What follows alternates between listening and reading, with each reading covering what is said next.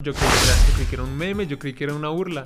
Pero no, o sea, el man como que en serio hizo como un montaje con su perro hablando, diciendo como, hola, soy el perro de Alejandro Gaviria.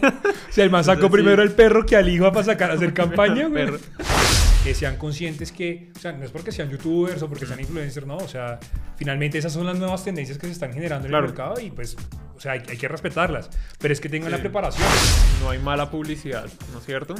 Y finalmente, ahorita yo no sé cuántos candidatos presidenciales, o sea, prepresidenciales tengamos, pero todo el mundo sabe que el man está ahí, ¿sí?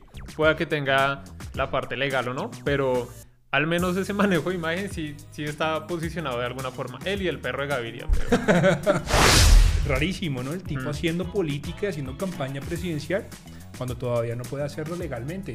Y nadie lo toca, nadie le dice nada. Pucha, no, pues es que quién quiere tocarlo.